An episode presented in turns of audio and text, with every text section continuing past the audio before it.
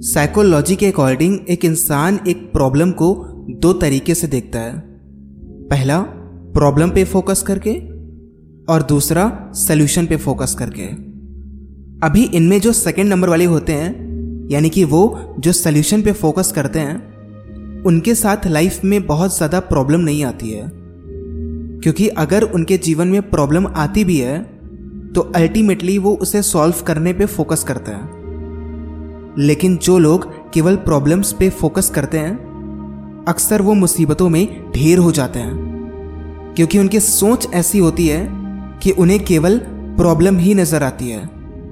एक छोटी सी कहानी है नेपोलियन की, जो ये बताएगी कि अगर जीवन में मुश्किलें आ रही हैं तो आपको क्या करना चाहिए। नेपोलियन रिस्क लेने में विश्वास रखते थे। एक बार उन्होंने आलपास पर्वत को पार करने का ऐलान किया। और अपनी सेना के साथ चल पड़े।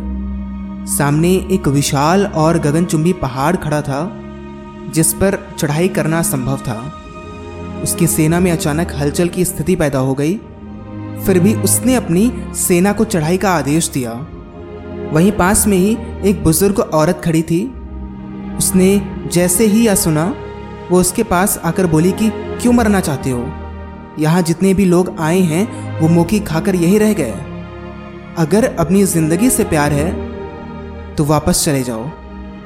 उस औरत की यह बात सुनकर नेपोलियन नाराज़ होने की बजाय प्रेरित हो गए और झट से हीरो का हार उतार कर उस बुज़ुर्ग महिला को पहना दिया और फिर बोले कि आपने मेरा उत्साह दोगुना कर दिया और मुझे प्रेरित किया है। लेकिन अगर मैं ज़िंदा बच गया तो आप मेरी जय जयकार करना। उस औरत ने नेपोलियन की बात को सुनकर कहा कि तुम पहले इंसान हो, जो मेरी बात सुनकर हताश और निराश नहीं हुए। हमारे जीवन में प्रॉब्लम यह है कि हम एक चीज़ को एक्सेप्ट नहीं कर पाते कि जब तक हम ये नहीं मानेंगे कि या तो करेंगे या तो मरेंगे, तब तक हम जीवन में किसी भी मुसीबत का सामना नहीं कर सकते। किसी भी काम को कंप्लीट करने के लिए आपका हाईली मोटिवेटेड होना इंपॉर्टेंट है। क्योंकि जब तक आपके अंदर वो हाईली मोटिवेशन नहीं आएगा, आप काम करते करते रुक जाओगे।